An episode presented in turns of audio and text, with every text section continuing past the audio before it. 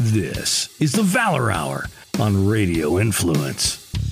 Your weekly glimpse inside all things Valor fights and a look at what's going on in the rest of the MMA community.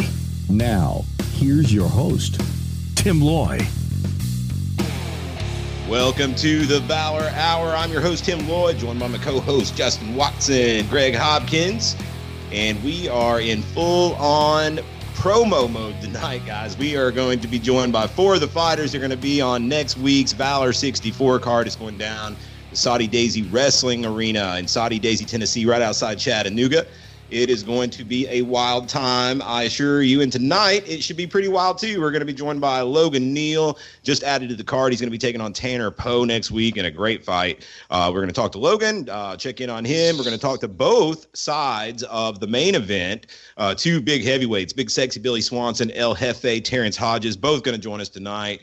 And then, of course, we'll round out our interview session with Blood Axe Eric Olsen, who's always an entertaining interview. So make sure you uh, tune into that here a little bit later. Gentlemen, we are about a week and a half away from Soddy Daisy. Justin, you'll be there judging. Greg, you're fighting. Man, you guys getting ready? We, we pumped or what?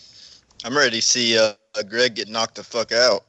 Yeah, he may do it, man. Uh, Roy, Roy Sanders is coming down with, with uh, ill intentions, Greg. Well, I mean, I, under, I understand whatever you're saying. I didn't even hear what you said. You said something about knock the fuck out. But if you're looking for a highlight reel knockout, you're going to see one in that fight. I promise you. My boy. I love it. I love it, man. uh, of course, we're going to get to that interview, uh, those interviews here uh, after we do a little bit of housekeeping around these parts. We've got to uh, recap last week's uh, UFC card and went down in Vancouver. It was uh, a Canadian card, but uh, it was on ESPN Plus, and uh, man, it was uh, it was pretty good. I was actually able to watch the whole the whole show. It's rare that I that I get a whole card in, but I watched the whole thing and it was pretty entertaining, I must say. Uh, a lot of the fights really delivered. Of course, headlined by Justin Gaethje over Donald Cerrone. We'll get to that here in a moment. First, we'll cover the prelims. We uh, saw Austin Hubbard get a unanimous decision win over uh, Kyle Prepolec. We saw Louis Smolka knock out Ryan McDonald. Chas Skelly gets unanimous decision over Jordan Griffin. I like Skelly as a slight underdog there and, and cashed. Hunter Azure gets unanimous decision over Brad Katona, another slight underdog. Uh, the money was going in on him, uh, and so it ended up being about a pick him by the time the fight went off. But if you got in early in the week, you've got Hunter around like plus 170 or something. Also, a good cheap DK play. Uh, Miles Johns with a split decision over Cole Smith, and uh, rounding out the prelims, it was Augusto Sakai with a uh, one-minute knockout of uh, over Mar- Marcin Tybura. Uh, Justin, uh, thoughts on the prelims? Anybody stick out? It was not a great start for Team Canada. Man, I'll be the first to tell you I've, I've had some ass whoopings in my day, but I think I got my ass kicked worse than ever on, on this card.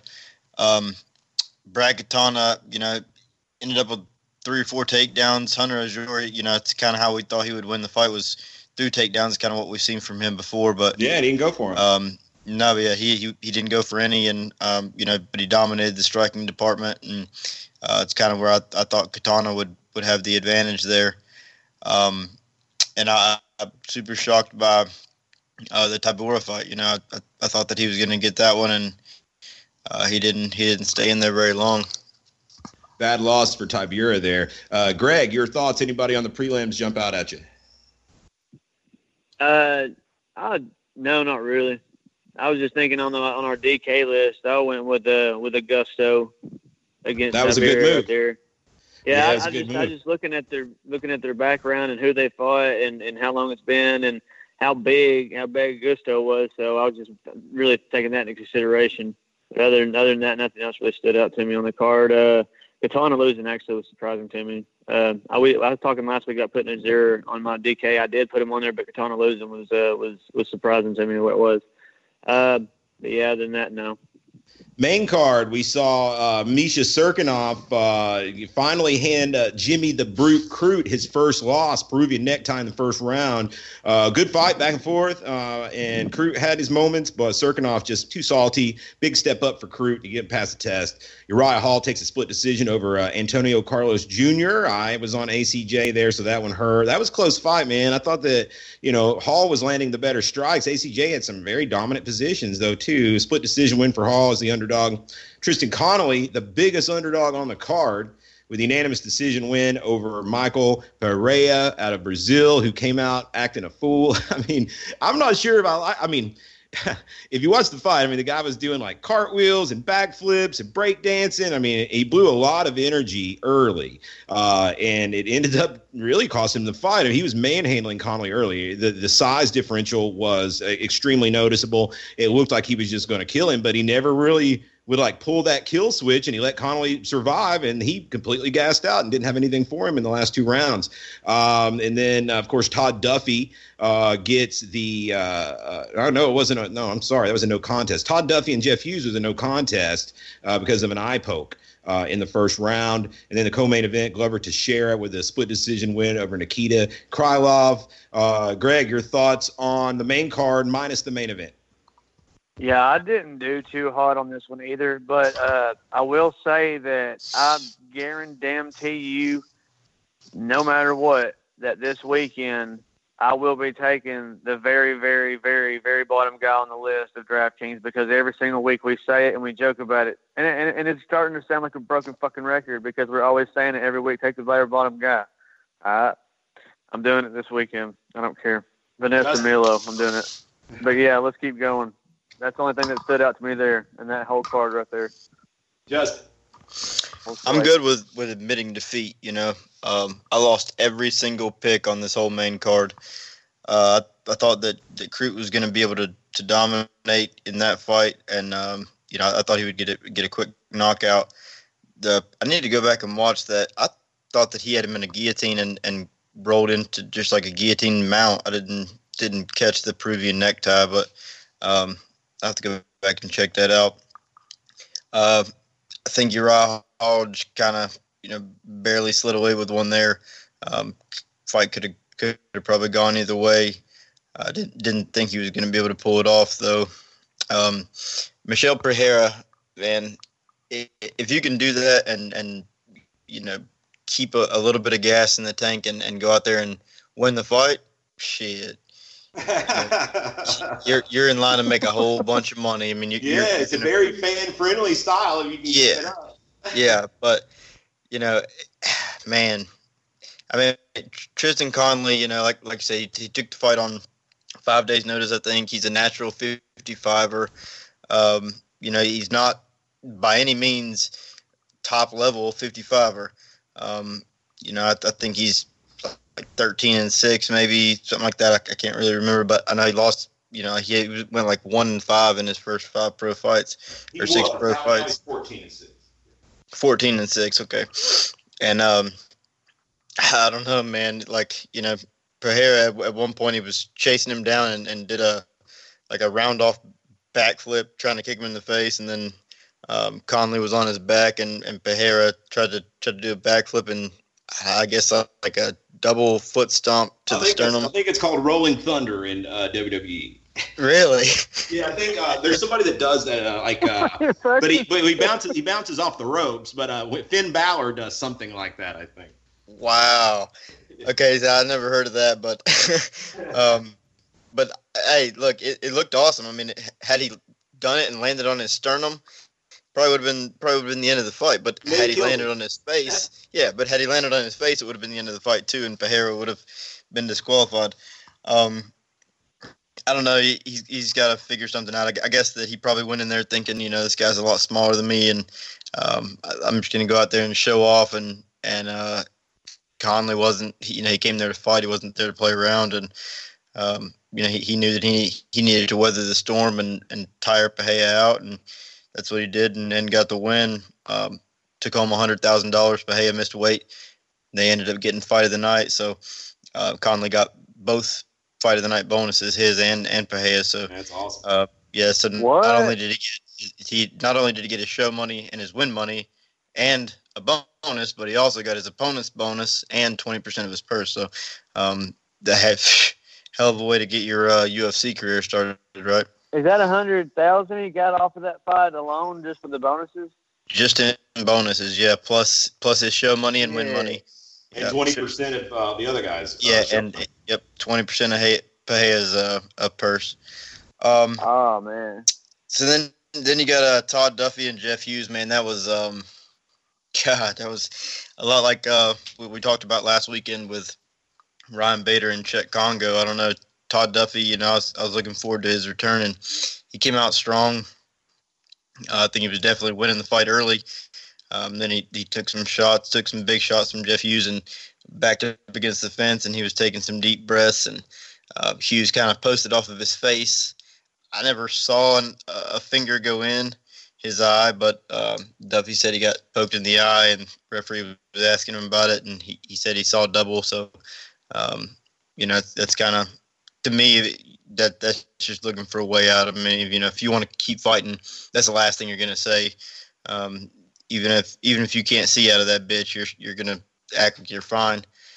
Um, so with an eye poke, you know, you don't get you don't get five minutes like you do with a nut shot. It's it's kind of up to the referee's discretion.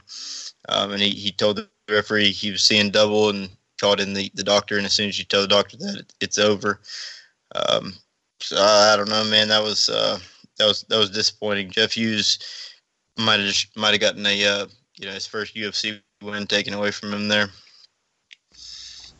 Oh man, yeah, you're right.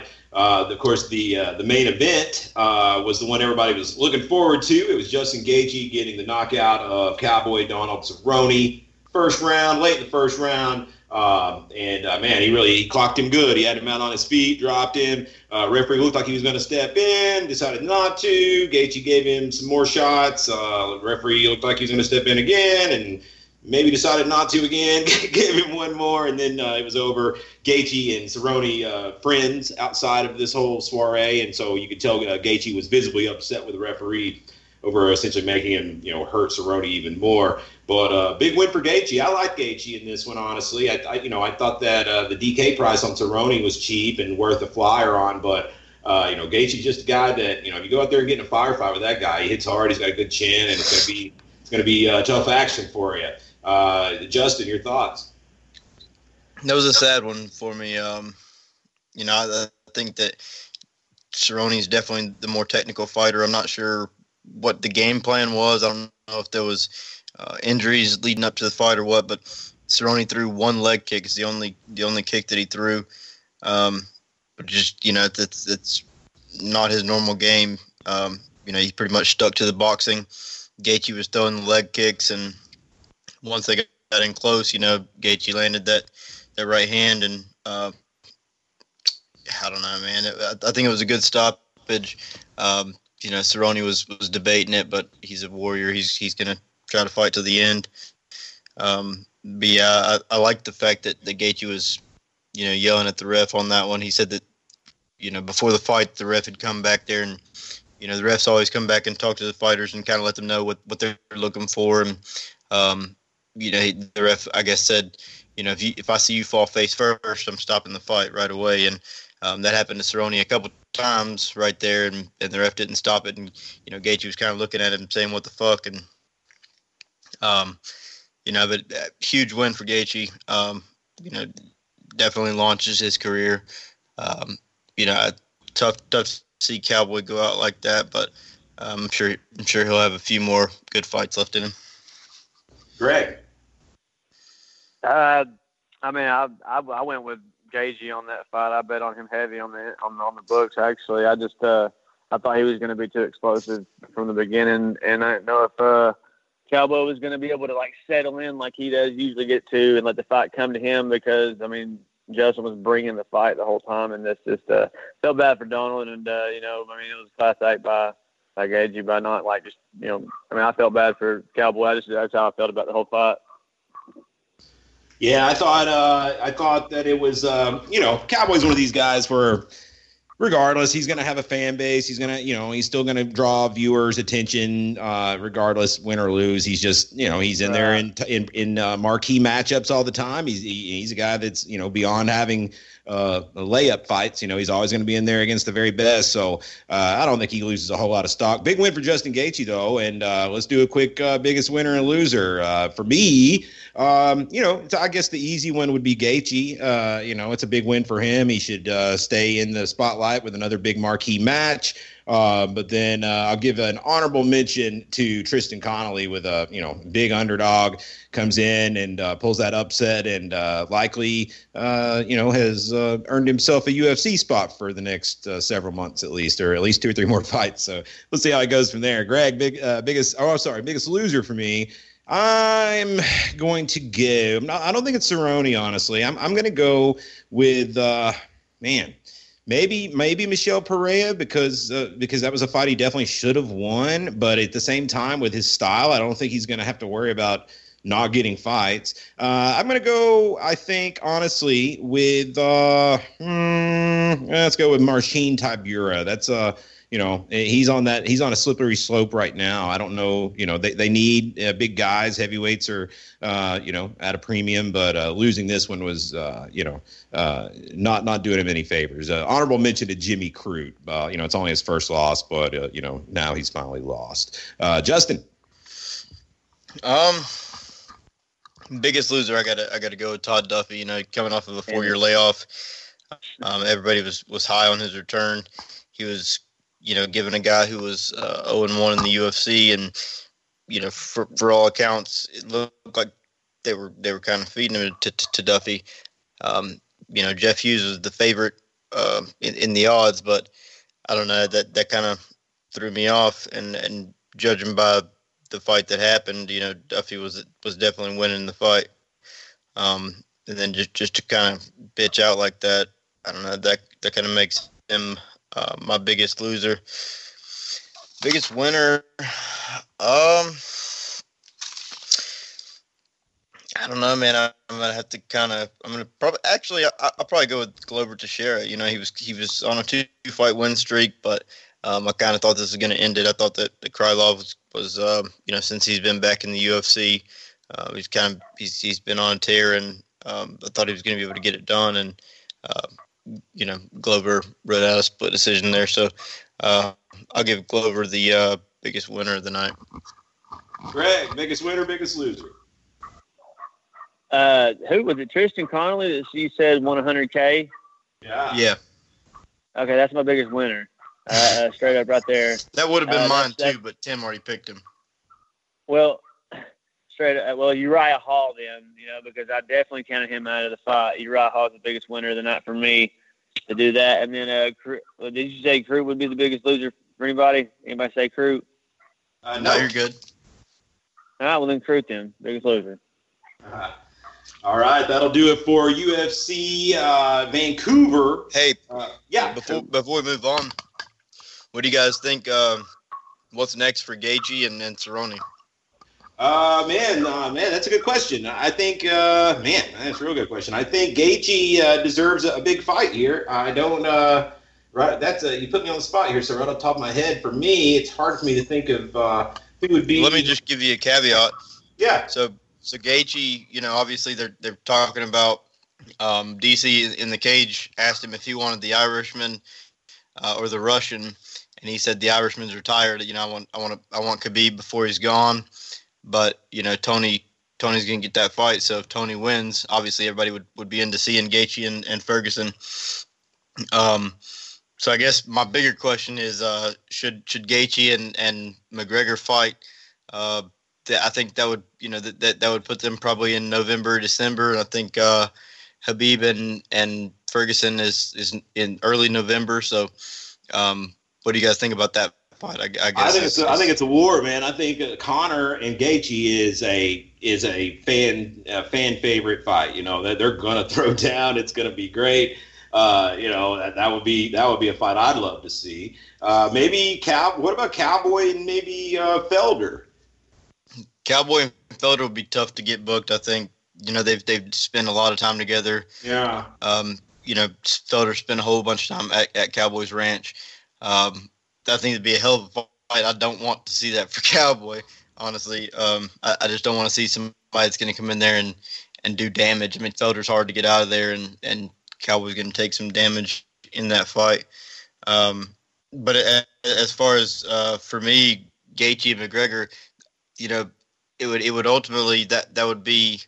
Um, I, I think it's it's a better case scenario than than what they were talking about if, Ferguson couldn't take the fight and give him McGregor Khabib right now. Um, you know, at least fighting Gaethje and getting a win would would put him, you know, it, it would give give uh, some solidification to him going back up and, and fighting for the title.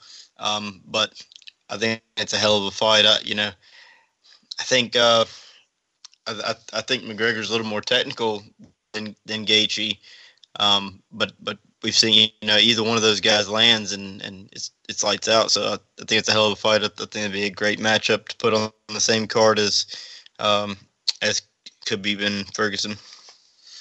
Yeah, yeah, no doubt. Well, Gaethje came out of that pretty unscathed, you know. So I would wouldn't imagine he's going to want a long uh, a long time off before he gets back in there. So I'd be uh, yeah, yeah, definitely be a fan favorite fight for sure.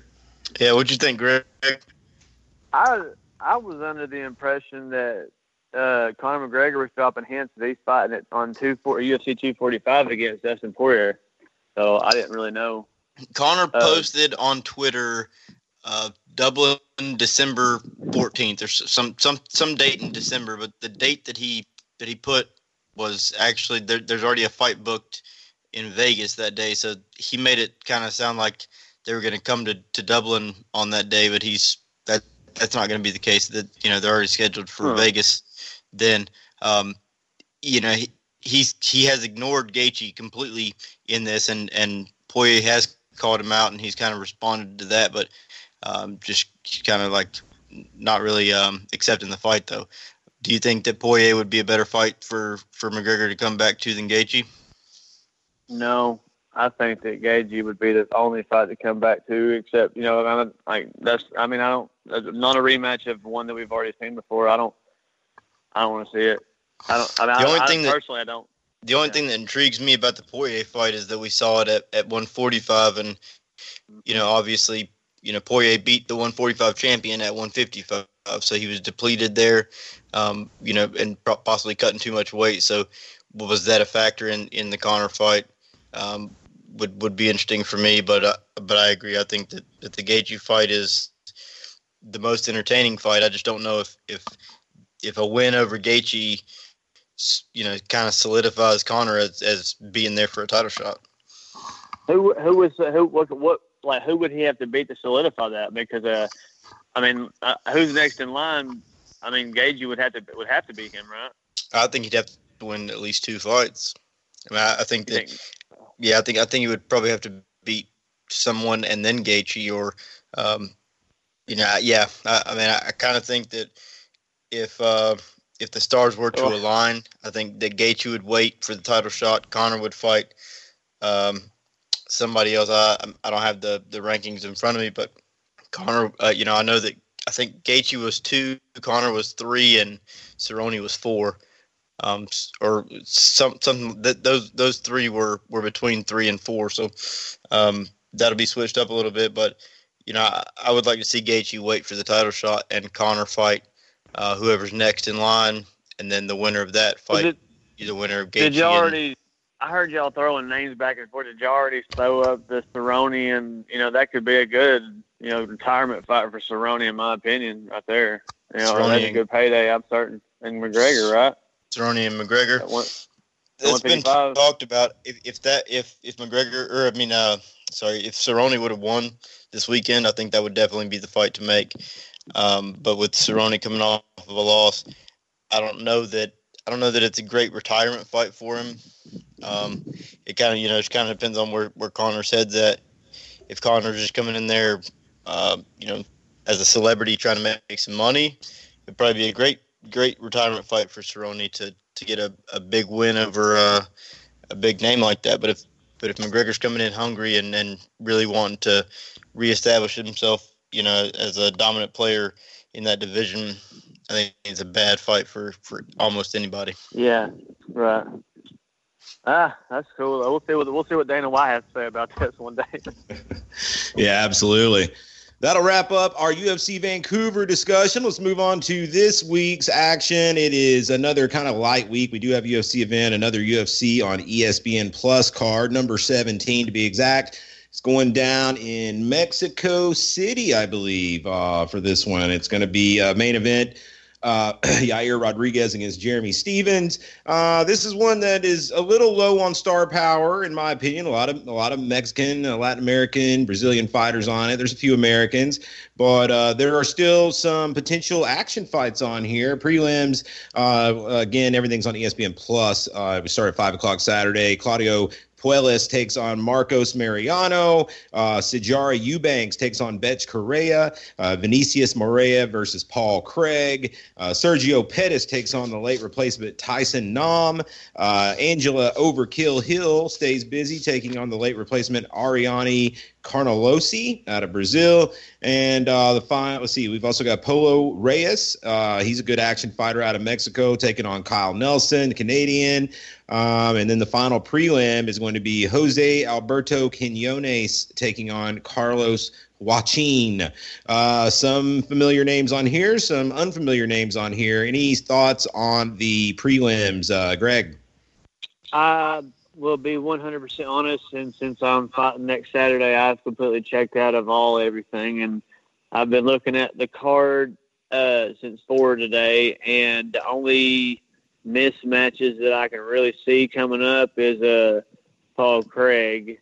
and uh, Good old Paul Craig. I mean, that's, that's the only one I can really see. So I mean, I would probably maybe, but I really don't know. I, I've been looking at the uh, at the uh, at the DraftKings too, and like you said, it's not a lot of star power. There's not a lot of high guys up there. I'm damn sure tell you right now, I don't care who the bottom person is on the list. I'll tell you who she is.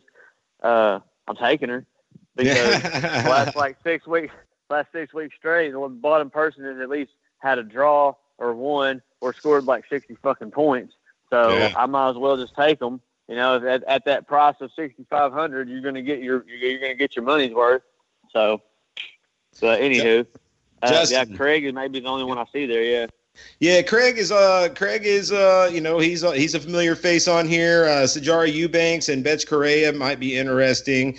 Uh Pettis and Nam should be a good action fight. Mm, that's about it for me on the prelims. Justin, anything stick out? Um, I, I I think the the Pettis and Nam fight's interesting, man. You know, Nam's been around since like 2006. Yeah. Um, he's been around forever, and and just to finally see him getting uh, this UFC shot is kind of cool. Um, Sajar Eubanks and uh, and Bethe Correia, uh, that thing's kind of an interesting fight. You know, Sajar won won the Ultimate Fighter um, in that weight class, I believe, and um, then then, then, then, vacated the, the, the belt. But she's lost to to Aspen Ladd a couple times and and lost to Katlyn Chookagian. Um, yeah, I would definitely take uh, Bethe Correia in that fight, but it, it's it's a fight where where Sajar can can prove her worth, you know, for sure. I mean, if she can take out uh, Bethe Correia, then it then it kind of shows that she deserves to be there. Her only win in the UFC, she's got two wins in the UFC: Lauren Murphy and and Roxanne Modafferi. So, um, you know, both those coming off decision. Um, you know, I think she needs to needs to prove herself, and Bethe Correia is a, a good person to, to prove herself against. Um, those are the only two the only two I really have much interest in on the uh, undercard though. Who did you take in that fight, that Eubanks and, and Best fight? Man, um, I, I got to take Bethe Correia. I, I don't think that. Uh, I think Eubanks is. Uh, I think she got lucky in the Ultimate Fighter, and yeah. uh, I don't. I don't think she deserves to be here. Honestly. oh. The main card, uh, uh, we got a five fight main card, a little more uh, name value on there, not a whole lot. Uh, Martine Bravo takes on Steven Peterson. Um, Irene uh, Aldana takes on Vanessa Mello, who is also a late replacement. It was originally supposed to be uh, Mar- Marion Reneau against Aldana. So uh, that's a late replacement fight. Uh, the undefeated Russian uh, flyweight Askar Askarov takes on Mexican Brandon Moreno. Um, and let's see, Carla Esparza uh, the, will take on Alexa Grasso. That's co-main event. That one might be interesting. the main event uh, should be a good action fight here. Yair Rodriguez, featherweight action against the little heathen Jeremy Stephens. Uh, Justin. Um, most competitive fight on on this card or on this main card that I see is probably uh, Carla Esparza and Alexa Grasso. Um, Alexa Grasso going to have the crowd behind her. Uh, she's you know coming off a loss, I, I believe, to um, Tatiana Suarez. Uh, she kind of got out wrestled, and you know Carla brings that that same um, that same skill set, but you know obviously not not nearly as, as talented as um, as uh, what's her name, but um, that's that's probably the the most uh, the closest matched fight. Um, Miranda, I'm looking forward to seeing Miranda come back. Um, you know, I, I think that is he the favorite in this fight? No, no, the the Russian Askar. Askar that's what I was thinking. Minus one seventy. Yeah, that's what I was thinking. I I think that that's uh, I think that might be a good underdog to pick on there. Um, you know, Brandon Moreno, we, we've seen we've seen a lot out of him, and um, you know, big time for the for the flyweights to shine. So, uh, good fight to keep an eye on. Yair and Jeremy Stephens, I think that's close to a pick 'em, isn't it? It is. It is. It is a pick 'em. Yeah. There's a lot of there's a lot of very closely lined fights here. So Jeremy's been um, in Mexico for the last four or five weeks, I guess. Um, he's you know rented a house up there and, and kind of took his training camp there just to get ready for the um, the elevation in Mexico City, which is you know something we haven't kind of we haven't touched on, but that's going to be a factor here. Um, you know they're going to be they're going to be high up and and cardio is going to be at, at play. Uh, but Yair is is you know training in Mexico City, so um, you know I don't think Jeremy's going to get any advantages there, but but maybe catch up. Uh, you know, Jeremy's been around forever, seasoned veteran. Yair's a, a up and coming prospect. You know, wild striker. Um, Jeremy's just just kind of a, a, power striker. You know, he he comes in there and and likes to brawl, and um, but he's been around for 13, 14 years. You know, he's he's kind of seen every style that there is. Um, in his last fight, he fought Zabit, which is is you know a similar style to what Yair is going to bring you know, Yair is what's dangerous about him is that he brings a, a real uh, unorthodox, uh, um, wild, you know, uh, flashy, uh, striking, you know, uh, game. And but but Jeremy just saw that with a guy who probably has a little more pop in his in his punches, and um, I think uh, Jeremy's going to come come play spoiler in this one. You know, um, the adopted Mexican beating the the uh, Mexican born. uh, Greg, your thoughts on this main card? I'm just going to run through here and give you some that I like. I'm going to be fade Angela Hill just because I always fade Angela because she likes to lose and she's okay with coming in second in a fight. Uh, let's see. I'm skipping the next one, going on, moving up. I'm going to take Martin Bravo against Steven Peterson. I'm going to take, uh, okay, and then I said I said I was going to take the bottom bottom guy on uh, DraftKings, which is Vanessa Melo, but after seeing who she's fighting, Irene Aldana, Aldana, and I'm I'm just trying uh, again. I'm kind of like, no, I don't really want to do that. So I might just leave her off and Irene off, and just go Team Mexico on this shit to this weekend, and really just see how it pays off. Maybe the only other, uh, I don't know, man. And J- Justin hit a hit a, a key point on know with Brandon Moreno, uh, how they're training and uh, and, you know the, the all the Mexicans are training at such higher elevations and like and uh, and it's more humid, it's hotter, and this that another thing like uh, these like you know the uh, Carla Esparza fight with uh, with Grasso. That that's something to keep in mind right there. And you said that was going to be an interesting fight. And if you think about that with the uh, with the condition in mind, you might want to kind of edge towards Team Mexico there again. Uh, and the underdog that you said, Brandon Moreno, that's uh, mm, uh, if you wouldn't have pointed out all that, I might just go have to see where these guys live and how high elevation they train in all the time just to see how I want to take this look at this stuff. That's a good handicap right there to think about. You know, Justin had a was high on Bethe Correia. She's actually one of the uh, bigger underdogs on this card. You can get her as as uh, high as plus two twenty five. Wow! I got to fade Bethe Correia. I got. I don't like. I just ever since ever since she talked all that shit, and then uh and just got knocked out by Ronda Rousey. And then she's talking that shit to Holly Holm, like stand up women, and she got knocked out again. I just, I don't know. Somebody just, just, I don't know. I just don't. I don't know. I don't like her. I don't know. I guess that's what it is. I can't. I don't hate her or nothing like that. I just don't like her anymore. I don't know. I, I don't mean, I'm, I'm just riding the Eubanks. I don't like Bethe Correia either. But you know, right. Eubanks. the, the thing, the thing about Eubanks for me is that you know she won the Ultimate Fighter in order to um, compete for that title, and and then got scared basically. and, yeah, you think and, she's fraudulent? Is what just yeah, yeah, you think she's yeah, fraudulent, right? Yeah, yes. exactly. Yeah, I agree, man. But I just, uh, ugh, ugh, I just, I don't know, whatever. I mean, check this out. Check this out. Bethe Correia. Okay, since coming into the UFC, uh, let's see here. Okay, so her first three fights in the UFC, she won. Uh, she beat Julie Kedzie, uh, Jessamyn Duke, and, and Shayna Baszler, beating Jessamyn Duke and Shayna Baszler, two of the four horsewomen, kind of set her up for that Ronda Rousey fight. So then she fights Ronda. Since Ronda, she's lost four of six with one draw and one win. The only win is a split decision over Jessica Eye. Um, you know, I, I think that she's pretty damn fraudulent uh, as well. She got she got some early wins. You know, I think the only legitimate win she got there was Julie Kedzie. Um, I think that Shayna Baszler was kind of past her prime, and Jessamyn Duke was wasn't there yet. Uh, and, and the Julie Kedzie fight was a split decision. So um, my my my biggest thing on on thinking that Bethe Correia is going to win um, is that Sijara Eubanks is is just fake. Uh, you know, wolf tickets.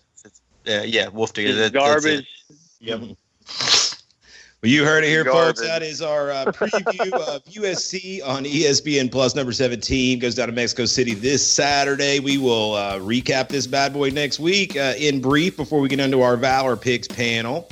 And without further ado, that brings us to our interview portion of the program. Let's get on the line with our first guest, Logan Neal. Up first on the line tonight, we have got Logan Neal getting ready for his next bout. It's coming up next week at Valor 64. Valor 64, man, we've already gotten up there pretty high. It's going to be going down at Soddy Daisy Wrestling Arena. We're venturing out at Knoxville this time, going down to Soddy Daisy. It's going to be a huge card, and uh, excited to have Logan on the card. Logan, thanks for joining us tonight. No problem, man. I'm glad to be on here. Absolutely, man. Well, you know, you're coming off of a, a win last week at uh, AFC down there, knocked off uh, Cody Shelton in a in a big win. Uh, you know, a fight that uh, you know a lot of people, myself included, to tell you the truth, if somebody had told me that I needed to lay odds on that fight, I would have made uh, Cody a, a, slight favorite, more more than anything, just based on the fact that it was in his hometown, had a big record, all that good stuff. But you went in there and submitted him. And now uh, that's three big wins in a row, if I'm not mistaken. Now, and you've really uh, kind of come on in the past year or so. Like, uh, you know, I've bragged on you as being one of the most uh, improved guys out there. Uh, you know, let's talk first before we get into, uh, you know, before we get into this fight coming up next week let's rehash uh, last week and uh, you know kind of uh, let us you know fill us in on how that fight went with Cody Shelton. Oh man, it was uh, exciting. I was uh, pretty nervous going into it. Cody's a very well-known uh, fighter in that area, especially. He's fought on like the uh, island fights uh, for Dean Tool and UFC Fight Pass and stuff. So um, that was kind of nerve-wracking going into it, facing that big of an opponent, man. And uh, then fought Josh Miller before him as well. So so had yeah. two big fights back to back. Well, you went in there and you got the submission, you know, against a guy from a vaunted, uh, you know, grappling uh, academy. Yeah, man. Yeah, he's a and he's a very well known wrestler too. So he had a great uh, wrestling history. So it was awesome to go in there and get the submission in the second round. Um, kind of surprised myself a little bit on that one. So tickled to death. Couldn't be happier with that uh, win. Congratulations, man! That's definitely awesome to hear. Uh, before we jump into this next fight, I'm going to send it over to Greg here in a moment. But let's get, give us a, a quick little uh, little background, uh, you know, synopsis. You know, you know your background, whether it be in wrestling or grappling or striking, and what uh, you know, what kind of got you into uh, MMA. you know, up, up until now, just a quick little catch up, if you will. Oh man, so like I can remember being like middle school dude and just taking an interest in it. Me and buddies were doing it in the backyard, and uh, it's kind of funny, man. Like came came from the same crowd that uh, Eli Carlton, who's on this card as well. Um, we ran around with a bunch of the same people back in high school and stuff, and took interest in it way back then, and was always kind of off and on in the sport. And uh, Agogi, the guys that I'm with now, I started with them back when I was probably 16 years old and um, I think I yeah I even had my first fight with those guys, and left for a little while. Went to the MMA Institute, and um, then once they shut down, I went to the Killer Bees with David Robbins and uh, really got got much better at my stand up game there. And then um, kind of just uh, I took an injury and kind of kind of had to lay off for about a year, man, and um, came back and decided to take it back to the roots, man. Um, when I would lose fights, it was always on the ground, so um, figured I needed to definitely hone in on that and get it get better in that area. And um, so here I am back with a Gogi and won three straight fights in a row now. So, well, I'll say this: uh, you have um, you have, I guess, put to rest any debate that we have here about how to pronounce your gym because I've been always saying it with a soft G, a go G,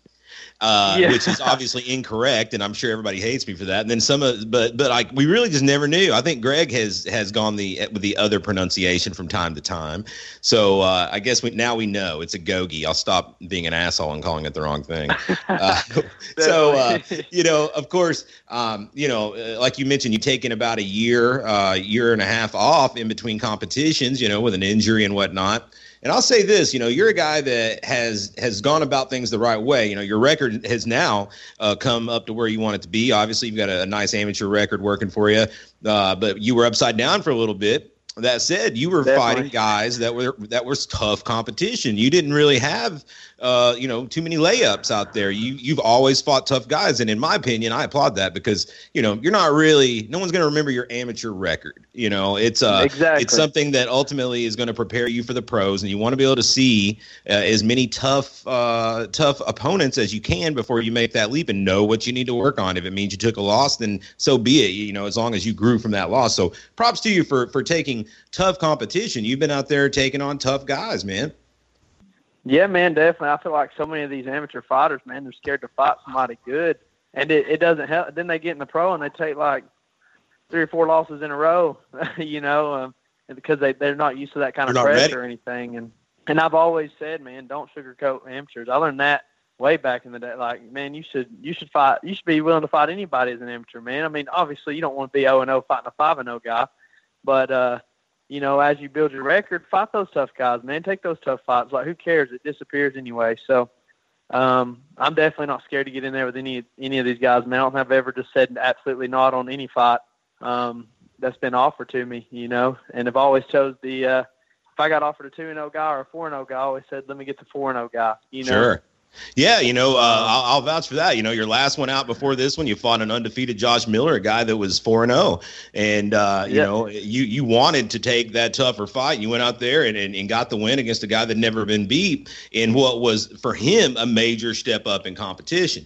Uh, so uh, you know, like again, congrats on both of those wins. Now you turn your attention to Tanner Poe who will be your foe uh, here next weekend is Soddy Daisy uh, coming out of Blaylock. You know he's going to be uh, well trained. Uh, he's a tall, rangy, uh, lightweight. Uh, hasn't shown a whole lot of his ground skills yet, but he's shown that he's definitely a dangerous striker. So you know, before we talk about that, I'm going to turn it over to, to Greg, my co-host. what, what you got for Logan tonight, Greg? Hey Logan, how you doing, brother? Pretty good, man. How are you doing?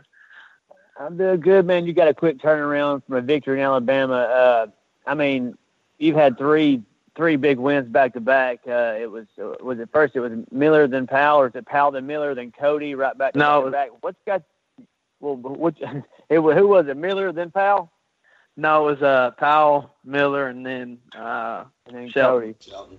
Shelton. So you you beat the number one guy in Alabama. Yeah, you, yeah. You, you finished him with yeah. You finished him with a triangle there. Uh, and uh, you know, I watched that fight. It looked like you might accidentally hit him with a little knee there, and it might have he might have pancaked on the ground. He said he slipped, so I mean, you know, he was being fair about it. But I'm not really sure. What do you think? Did you hit him, or was it fair?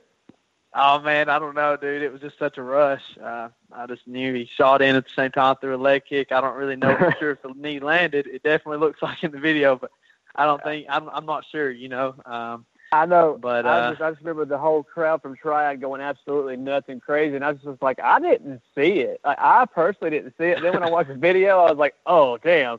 I was like, whoa, that that looked pretty bad.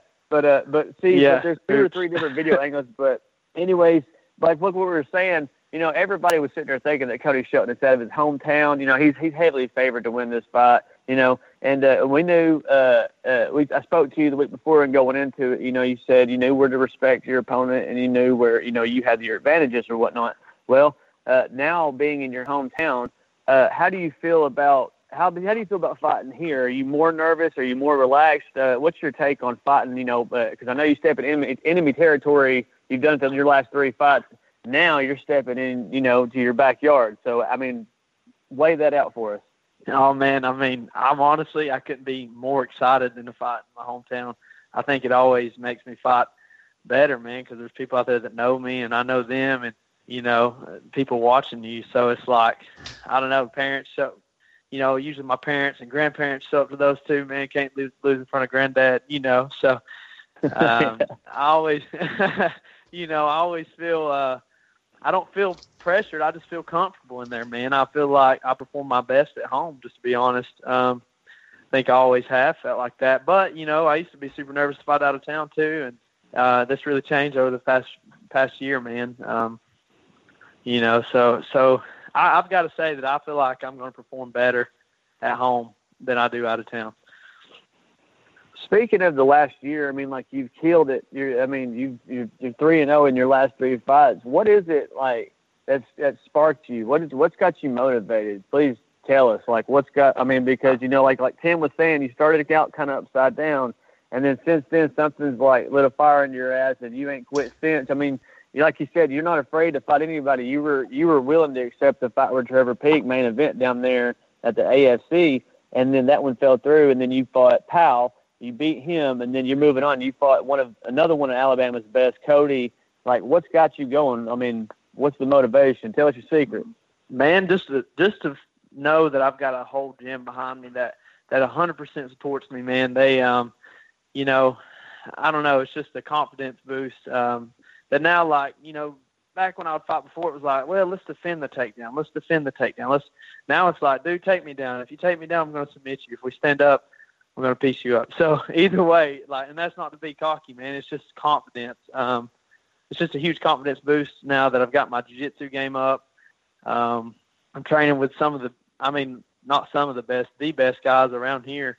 Um, and really, I, I feel like some of the best in the U.S. man, uh, as far as jiu-jitsu goes. Um, and Larry Scott, man, he's he's been a great stand-up coach, man. Um, you know, super old school, just standing there and eat those shots and, and return them. So, just having that that mentality now that even if you take me down, I'm okay. I'm not. There's nothing to worry about there anymore. Um, standing up, there's nothing to worry about. You know, so so just a huge confidence booster, and uh, that's really what's kept that spark going, man. Is just um, and pressing forward, you know. Well, uh, we speaking of your next fight with Tanner Poe, you got a tough opponent, like you said. We're lining them up back to back to back, and you're knocking them down. Uh, tell us in your, you know, in, you know, in your outlook of the fight, like where do you respect your opponent? I mean, I know him being from Chattanooga as well. You guys have got to cross paths somewhere or another in some form or fashion. So, uh, tell us uh, where you think he should respect you. Where do you think you'll surprise him, and where do you respect him at? And, and what's your outlook uh, outcome of the fight? Man, uh, Tanner's a super fast guy. He's explosive. Um, and every every fight I've watched, he's explosive, man. So I really respect him completely as a fighter. I I, I have no nothing to really say bad about him, but I know that you know I may not always be the fastest guy out there or anything, but I know my timing's good. Um, I mean, wherever this fight goes, I'm 100% comfortable, man. So, so I'm not super.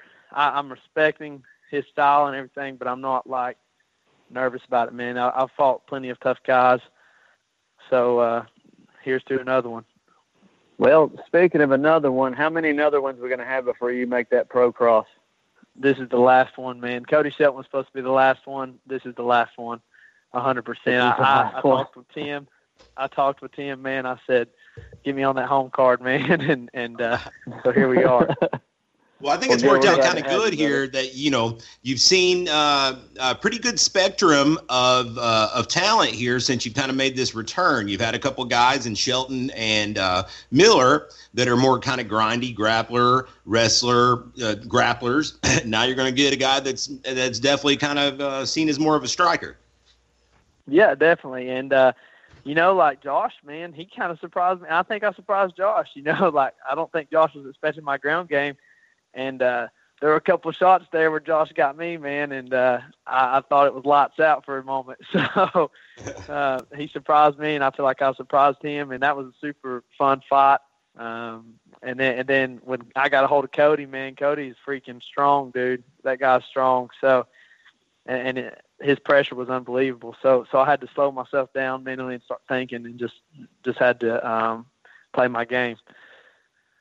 So, you know, before we wrap this thing up, man, uh, if, if, there's anybody out there that's on the fence about attending Valor 64, which in my opinion should sell out before we ever open the doors, man, it's going to be hot. Uh, give them, uh, give them a reason why, man. What, what can they expect to see out of your fight and, and the whole, in the whole night as, as a, you know, as a, as an event? Man, there's great fights on the card. You've got Ian Stevens, you've got Greg. Um, Greg's been training super hard, I know. Um, You've got uh, Billy Swanson. I mean, you've got all kind of good fights on this card, man. And then, like, I guess I'm kind of the surprise fight, man. If uh, if you haven't seen me fight lately, come out and check me out because I'm a whole new guy um, from from stand up to the ground. So so come see it, and I don't think it's a show you want to miss. And uh, and I'm going to let you have uh, some time now at the end to get some shout outs where they're due. Any uh, training sponsors, uh, training partners, sorry, training partners, sponsors, uh, friends, family, anybody that deserves some love. I'll let you have it, and then finish it up with uh, where listeners can follow you on social media so they can keep up with your your goings on. Yeah, man, for sure. shout out to Gogi for sure. Gogi Chat Krov. You can you can look it up as Chat Krov. Um, Matt Harris, Sterling Peace um, Eli Carlton, man, Stacy Meeks, Larry Scott, Greg Hopkins has been a main training partner, man. Um, I've had a ton of help with this, so uh, I guess you can follow me on Instagram at Logan underscore Neal one fifty five, and you can find me on Facebook at Logan Hunter Neal. And uh, that's it, man. That's all I've got. Once again, this has been rising lightweight prospect Logan Neal. You can catch him in his final amateur bout before he makes that leap to the pros. It's going down next week. Valor 64 at the Soddy Daisy Wrestling Arena. You can get your tickets at fightertix.com. If you're coming to see Logan, make sure you choose Logan as your fighter so he gets credit. And uh, of course, if you can't be there live, you can catch it all on FloCombat. Logan, thanks so much for the time, my man. Best of luck next week. We'll see you here in uh, here in just a little over a week. We'll be weighing in. Sounds good, brother. Have a good one. Up next on the line, we have got heavyweight prospect El Hefe himself. Terrance Hodges is joining us. Terrance, how's it going, my man? man? It's going good. How you guys doing tonight? We're doing great. We're doing great. We appreciate you taking some time out of your busy schedule to speak with us a little bit about to main event next weekend. Valor 64 going down at the Soddy Daisy Wrestling Arena uh, right outside Chattanooga, Tennessee. Terrance going to be coming up from uh, the ATL, American Top Team Atlanta, uh, going to be taking on Big Sexy Billy Swanson. So we got Big Sexy versus El Hefe. This is a fight that uh, Terrance and I have been talking about making now for, for a few months. I'm glad we were finally able to make it happen. Terrance, uh, you know, you're coming off of a big win uh, at NFC just about a month ago. It hasn't been too long. So, you know, you've, uh, you know, you're rolling in the right direction now. Before we talk about this fight, uh, let's recap uh, the last one. walk us through a little bit, you know, tell us a little bit about that, that finish you just got. Well, um, got in my last fight was against a guy. Uh, he had, he was one and one. He was a little green. Got in the ring and you know we was on two different levels. I he went for a takedown really quick and I stuffed it, took his back. My jiu-jitsu was just a little bit better and grinding pounding him out. Got him got him out of there in like 40 seconds. Hey, that's what I like to hear, especially when I'm uh, out here sweating it. Uh, you know, hoping you get out of there with no injuries. So that was definitely good news to hear. Uh, you got him out of there without uh, without too much uh, trouble, man. Um, you know, uh, you know, we, of course, next week you're going to be in the main event. You're going to be taking on a guy uh, that is, you know, fairly well known in the area, had a pretty decorated amateur career in uh, Billy Swanson. So, uh, you know, let's talk a little bit about that. You know, you're going to be, uh, you know, Billy's known to be a good wrestler.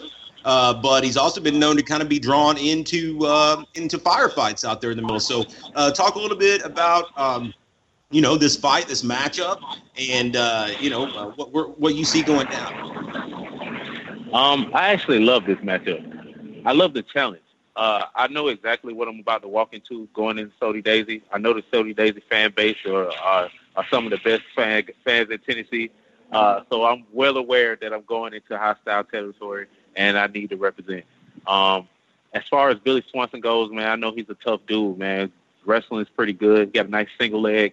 Um, he likes the high guard a little too much, though. Uh, I'm gonna be able to exploit that. Exploit that. Um, he's he hasn't dealt with anybody with my type of speed or my skill in the stand-up area. Um, and I've been working really hard on my ground game with some Division One wrestlers and some ADCC level grapplers. Um, so uh, I feel prepared anywhere the fight might go, but I'm definitely aware of where I'm going to and who I'm fighting, and I'm not taking for granted at all. Oh man, I love to hear it. Greg, uh, Greg Hopkins, my co-host on the line. He's going to be a, a, little further down the card from you, fighting that night himself. Greg, what you got for El Hefe?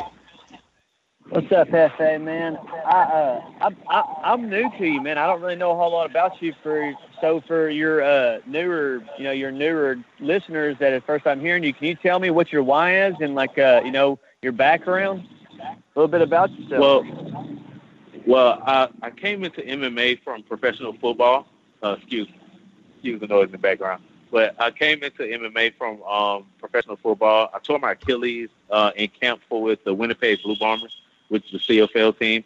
Um, so I ended up walking into a gym and starting to train. I ended up fighting in three months. Uh, I took my first amateur fight in three months of training and turned pro in under a year. Uh, so I pretty much rushed my career, and my first five fights I lost. Uh, all of them were, all of them. Some the first one was a great fight, which was with Valor against a guy named Kim Oti. Um, he had about, yeah, that was a that was an amazing fight. Uh, I felt like I won that fight. Still, I still to this day feel like I won that fight. But it was a it was a it was a firefighter, man. If you if you guys want to know who I am and what I represent, look up Kim Oti versus Terrance Hodges. That'll show you exactly who I am and what I stand for. Um, after that, I took a, a bunch more, uh, a, like four more fights back to back against some high level guys, and I took some L's there. Not because of it, not not because of uh, skill level, but because of experience. And I underestimated the experience that needed to step into the heavyweight uh, ring in MMA. Like this is a totally different game. Uh, no matter what your skill set is, one punch can end your night, or one one slip and fall you know, a guy gets mount on you, you don't get back up. Like those little mistakes would cost you here. So I've I've learned from a lot of mistakes. I've made a lot of mistakes, and I've gotten better after every fight. Now you're going to see uh, this high level guy that everybody around me thinks that I am um, show up in the ring. Hey, well, uh, here now, okay, you've been you've been fighting around everywhere, but now you're stepping into somebody's backyard you know, how does it feel? How do you like? Do you like? Do you feed off that kind of, uh, you know, being the hated coming in, the you know the underdog, better than the you know the hometown hero you're fighting? You know, like you know what I'm saying? They're not going to really love you so much coming here. So, how, do you feed off that, or do you kind of, you kind of that kind of you get to, that? What? How do you feel about that? Man, the pressure, the pressure packed situation is going to make or break some people. To me, I, I thrive for those moments, man. I like I told you from the beginning. I know exactly what I'm going into, and I expect the crowd to be loud, and I expect everybody to boo me. Um, I expect to feel like it's one on one thousand people. Like I expect to feel that way when I get into that ring, and I'm I'm more than prepared for it. Um, I will be thriving off that. But pressure goes two ways, though, man. Like it's a lot of pressure on me, but it's going to be extra pressure on him. That's his family and friends, and he's just coming off of a uh, devastating loss himself. So, and I know what that feels like to have to come back from a KO loss to get right back in that ring. So I know what type of pressure he's carrying on his shoulders as well. Hey, I love it, man. And, and it's very, very well said, very well spoken. You know, and obviously, you know, you can't turn back the clock. Hindsight's twenty twenty. But you know, you mentioned yourself that you did you had a very short stint as an amateur before you jumped into the pros. And uh, and me and Greg were just having this conversation yesterday. The heavyweight division for pros is like different than everywhere else. There is, you know, in the other lighter divisions, you can kind of be brought along a little bit uh, at a, at a slower pace, but there's just not really, uh, you know, when you when you when you've got guys that are 265 pounds that are pros, you know like like you said yourself, one punch can can change the course of, of the whole fight when you've got guys that are that big. Do you regret not taking more amateur fights to kind of you know build up your base before jumping in, or are you uh, you you know are you happy with making that that jump and, and kind of going in there and getting a trial by fire and now you kind of know what what you're up against? Um, that's a tough question because I've learned so much from the loss the losses that I've uh, had that it's kind of hard for me to say that I would want to go back and change. But of course, you, everybody wants to be undefeated. Of course, I would I'd rather go back and about three or four more amateur fights and get and, get a. Kim Ot was a guy who had way more experience than me. Like the guy had the guy was on a he, he was supposed to blow me out pretty much. It's just going going off of uh, record wise. He was he had much like he had like twelve to fifteen amateur fights or something like that. The dude, the dude, the dude had a lot of fights. He had been in a lot of wars, and obviously my skill set was there, but the experience level kept him in the fight. Um, I dropped him early, and his experience kept him in that fight. Where uh, another another guy with my level of experience probably would have quit early. I would have got a quick win. Um, but to answer your question, man, I, that's I really can't. I really can't answer. I can't say I will go back, and I can't say I don't want to be undefeated. So it's it's kind of it's kind of tough up there. No, I understand for sure, man. It's it's hard to substitute the amount of uh, lessons that you've learned in the cage against a high level of opponent already. Uh, you know, obviously it'd be nice to have that record a little shinier to where, you know, you're a guy that with, you know, especially fighting out of the team in the area that you're in, you know, you're a guy that if you rip off three, four, five wins in a row, you could get that call uh, to the big show just because of uh, a your athleticism and your your you've you've grown so quickly, and b uh, you're at ATT, man. You know, you've got uh, you, that helps. You know, having and being in, in those circumstances can get you uh, to the, those those opportunities uh, even faster. Oh yeah, definitely. Um, training at ATT, I've been able to do two training camps with Junior Dos Santos while his main sparring, sparring partner. Like these these type of experiences you can't get anywhere else. It's it's a part of the reason why I rushed my career because uh, after my after my first amateur fight, about two months later, I was Bigfoot's main sparring partner for for his camp. Then right after that, I'm Junior Dos Santos' sparring main sparring partner for his camp. And these these experiences, I'm doing well in these sparring matches, and I'm doing well, and they're going 100% at me, and I'm doing well. So I'm taking that and trying to ride that wave into a real fight, thinking that I could make those mistakes against lesser guys. And in the heavyweight division, you can't do it, man. Like that's. But definitely training at ATT, man, I've been able to be around some of the top guys in the world. Like my main my main grappling partner right now has just got invited to the ADCC. His name is Paul Archuleta. Uh, he's a Division One wrestler at Notre Dame. He's a, oh, wow. 209 guy. So like he's ranked number 15 in the world in uh, in Nogi. So I have I have that to work with every day, and you can't replace those type of things, man. Um, I'm quite sure some great guys around Tennessee. Like uh, I've trained with OSP a whole bunch when he comes to Atlanta. So I'm quite sure that Billy's getting some work in with OSP or some top level guys there, but he's not. He just doesn't have the training partners that I have, and he hasn't been through the fire that I've been through. So when when the when the doors close and we touch gloves, I'm I, all the pressure is gonna come gonna gonna gonna collapse man. I, I I see him folding within within one round. To be honest with you, I don't see him making out of the first round. Well, you've got me. I was already really excited, but now I'm like really stoked for this fight, man. You got me uh, yeah. waiting for next week to get here, man. I'm pumped. Uh, before before we let you go, man, I want to let you have some time to uh, give some shout outs where they're due. Any uh, sponsors, training partners, friends, family, anyone that deserves the love, go ahead and give it to them. Man, definitely want to give a shout out to everybody at American Top Team of Atlanta. Um, everybody at PT Cross Training in Atlanta. Uh, everybody at Meehan's Irish Pub downtown Atlanta. Those are one of my sponsors. Those guys take care of me all the time. Uh, the guys at Eat Clean Bro uh, for sending meals to our gym and taking care of, of our fighters over here. Um, that's about it, guys. And everybody listening, thank you guys for taking the time out to listen to me. Make sure you guys tune in on the 28th. I will be putting on the show. Soddy Daisy, I am coming. I know I'm the enemy. I know you guys are coming to boo me, to coming to see me lose. But I, I hope I leave with some of you guys as my fans.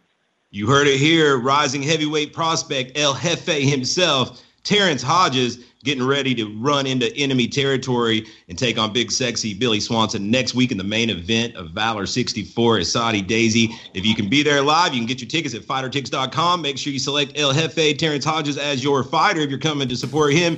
If you can't be there live, you can watch it live on FloCombat and see how it all goes down. Terrance, thanks so much for the time. Best of luck next week. We will see you at weigh-ins here in about oh about a week and a day. Yes, sir. Thank you guys for having me.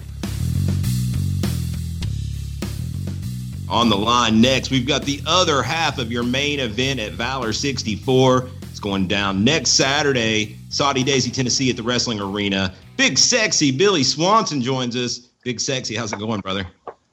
Uh, it's going good, guys. How are y'all? We're doing good. We're doing good. We appreciate you taking some time to uh, to talk to us ahead of your fight next week. Of course, you're going to be the main event in your hometown, Soddy Daisy, Tennessee. You're going to be taking on El Hefe. Terrance Hodges, who we just spoke with right before we brought you on the line. We had a really good interview with him. And uh, man, he's got me pumped up for the fight. I was already pumped up, but now I'm super pumped up after talking to him.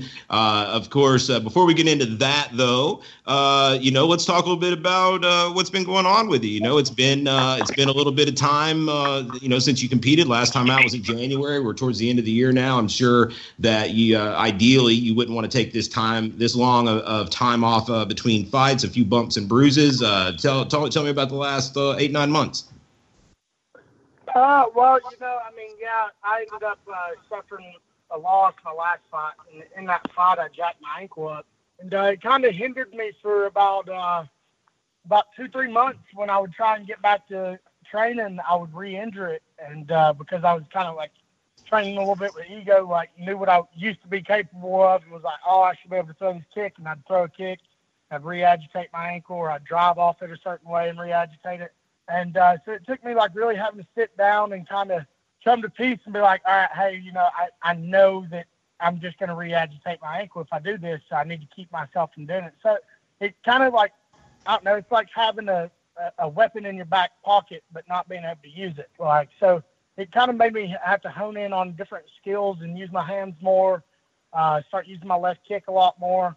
And, um, I, I, I don't know. I mean, it, I, I feel very confident now in my striking, like more than I've ever felt. Because uh, I mean, I, that last fight it exposed some uh, openings that I had, and you know, given I can take a lot of punches, I shouldn't take those punches. So you know, I've upped my cardio. I've, I've fixed you know diet completely. You know, I, I mean, I've I've really really prepared for this fight, and I, I think it's going to be the best big sexy that steps in the cage.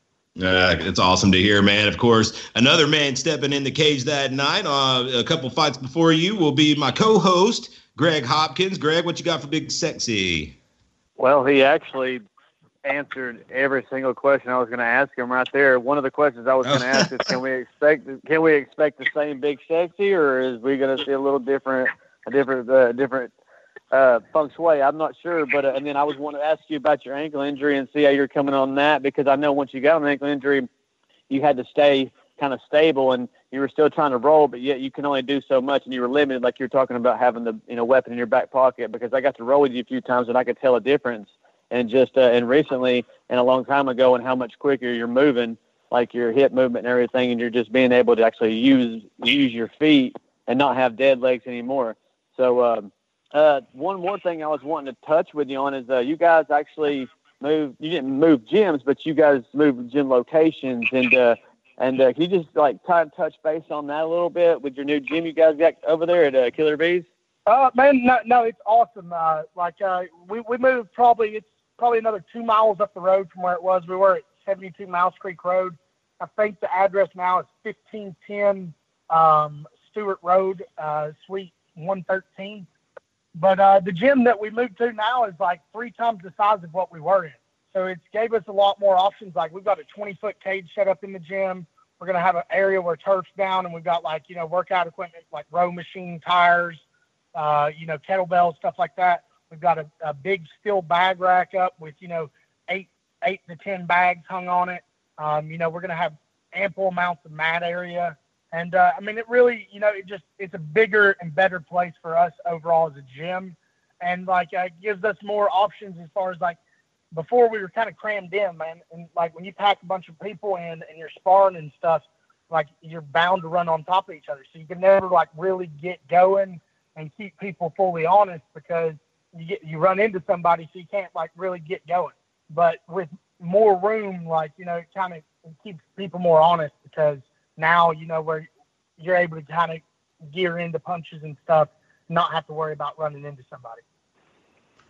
Well, speaking of like changing gears and everything, we spoke about you changing gears. Uh, uh, you've turned up for this fight in the last few months. Uh, can you give us uh, maybe you've already spoke about your training and everything, man. You answered all my questions for me, so I was just going to ask you maybe what you look for in this fight. Where do you respect your opponent? Where do you think he needs to respect you? Because I want to be honest, uh, he gave us his prediction on the fight, and um, uh, if I could tell him, Tim, I'll go ahead and tell you, Billy. He said he don't see you making out of the first round, and you're probably going to get knocked out in Soddy Daisy.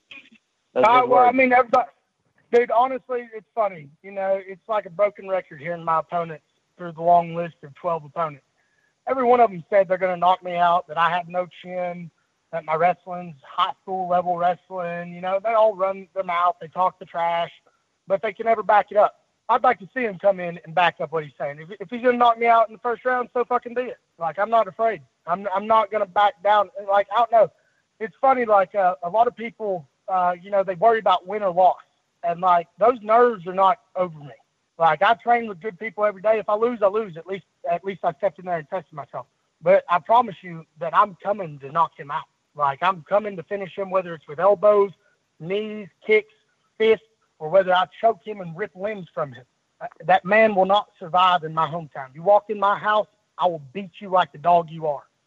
Well, I think that uh, we were going to definitely get some good material for this whenever we put this podcast out, man. Because you both, you got, you, you're both super confident. And, you know, he was actually complimentary of your wrestling. Uh, he, he's aware that uh, that you've got good wrestling. He uh, he knows that he's walking into the lines then at, at Soddy Daisy, so he's he's aware of the type of atmosphere he's going to be in. Uh, he was saying, you know, he comes from a pro football background, so he's got, you know, he's he's been under pressure before, and that he's not really sweating that so much. Sounds like he's brought in some some solid wrestlers to get him ready. So he, I do believe he respects wrestling for sure. And uh, man, I'm just super pumped because we've got two big, like, I mean I'm glad this is the last fight of the night because uh, if y'all break the damn cage, then we'd be in trouble by the time if we if we were trying to do it earlier in the night for sure, man. Uh, so okay, you know, so what can we expect? You know, obviously this is uh, this is the second time we have been to Soddy. The last time we were there, it was crazy. I mean, it is like an atmosphere unlike no other. It is a very intimate venue. The energy is it's a dome, and so the energy is kind of like held within there, and it is just electric. For anybody that's on the fence about coming to this show, uh, given the pitch, man, what what is it? Uh, what what can they expect? Uh, not only from your fight, but from this this event as a whole. There's a, there's a lot of good fights on there, and honestly, tickets may not make it all the way to the doors. Man, it, it's packed. I mean, I I've tried to pull every string I could to you know, like be able to get this card put on, and like, uh, I mean, I'm excited for it. You got Ian Stevens who was on the Ultimate Fighter like five, six years ago. He's been inactive for like six years or so. He's coming back, having his comeback fight. Um, you know, Eric Olsen, who is a good guy, for, uh, fought in uh, bare knuckle boxing and all, all sorts of stuff all over the world. He's coming down. That's who Ian's fight, and that's our co-main. You got Greg and Roy as uh, the feature fight. Um, uh, my buddy Elijah Carlton and um, Isaac Fine are having that combat jiu-jitsu match. That's going to be great. You know, like you're going to see a lot of awesome like jiu-jitsu trade from both of those guys. Um, and then just it's stacked full of amateurs, man. Like there's not a single person on this card that is not either you know a good hometown guy or like stacked with ability.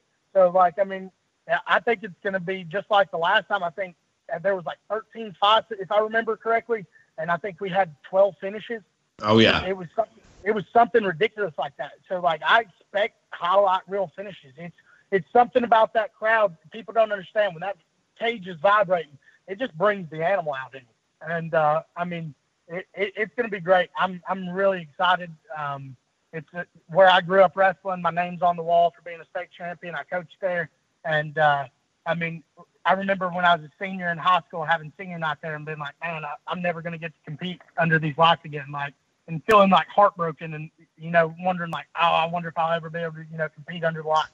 And then I've been blessed to be able to so far have uh, two fights in the round gym, and uh, I mean it's great, man. I, I love fighting in my hometown. Before we let you go, my man, I'm going to let you have uh, the chance to give some shout outs where they're due. Uh, training partners, friends, family, sponsors, anybody that, that deserves uh, some love, go ahead and give it to them. Um, yeah, I'd like to give shout outs to everybody I trained with, you know, between uh, KMA, Krav Maga, and Agogi, and uh, everybody here at American Killer Bees. Um, big shout out to my coach, David Robbins. You know, he, he always kind of helps me and, uh, guides me in the right direction. Um, one of my good training partners, Joseph Long. Uh, let's see here, um, Valor Fights for giving me the opportunity to showcase my talents again.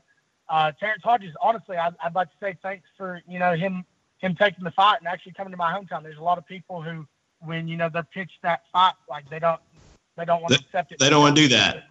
yeah, yeah, they don't they don't want to walk in my backyard, and you know, so like hats off to him. I'm I'm glad that you know he's not pulled from the fight or anything like that. I hope he's had a great training camp, and uh, you know I hope he's ready to come put on the show because honestly, I, I, I think this is about to be a war just like me and John Hall was. Well, if you saw the John Hall fight, man, then uh, you know that that was definitely a war. He was referring to his Kim Odie fight uh, for people that want to see him in a war. So you guys have both been in some wars in, uh, in you know throughout the in the Valor Cage. So uh, you know if you if you if you're not familiar with these guys and you're listening, uh, check out those fights, man, and you can see uh, these guys kind of at their best. And uh, man, it's going to be awesome. Billy, before we let you go, let everybody out there in the internet world know where they can follow you on social media so they can keep up with your your career, your fights, and all the good shit you do. Uh, well, you can find me on Facebook, Twitter, Instagram. I don't really use my Twitter as much, so my Instagram and my uh, my Facebook are more active. We've got Snapchat if uh, you're lucky enough to get the username. Um, but uh, yeah, honestly, like, like I said, I'm, I'm very open. I'm, I'm friendly with uh, people. So if you're a fan listening to this and you want to reach out to me and uh, hit me up and either get some advice on training or, you know, like maybe want to come and cross train at our gym or anything like that, just hit me up. And uh, I'm very active with my inboxes, and I'll reply to you. Please don't send me any creepy shit. I've had it happen before. so I'm gonna throw that out there. You know, I'll reply to you if it's cool, but you send some, me some off the wall messages, you're probably gonna get blocked.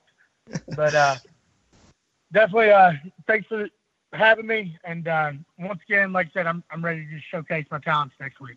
Once again, this has been heavyweight professional prospect, big, sexy Billy Swanson. He's getting ready to return home to the round gym, Soddy Daisy, next week in the main event. Valor 64 taking on El Hefe Terrance Hodges. If you be there live, go ahead and get your tickets now because there may not be any at the door. You can get them at fightertix.com. Make sure you put Billy Swanson as your fighter if you're coming to support Big Sexy. And if you can't be there live, you can watch it all go down live at FloCombat. So make sure you check it out. Thanks so much, Billy. We appreciate the time, and we will see you next week. I'll see you guys then. All right, our final guest of the evening, Blood Axe himself, Eric Olsen, joins us. Getting ready for his co-main event next weekend at Valor 64. Soddy Daisy coming in to fight Ian Stevens. Eric, how's it going tonight? It's going all right. How are you guys?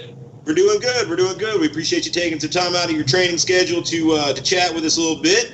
Uh, of course, uh, you've been uh, last time out. You got, got the win at Smoky Stadium over John Hall. So uh, so far so good in the Valor cage, and you've also been out there uh, doing the bare knuckle boxing. You fought all over the world, of course, in, in that regard. So uh, we're definitely excited to have you back down here, bro.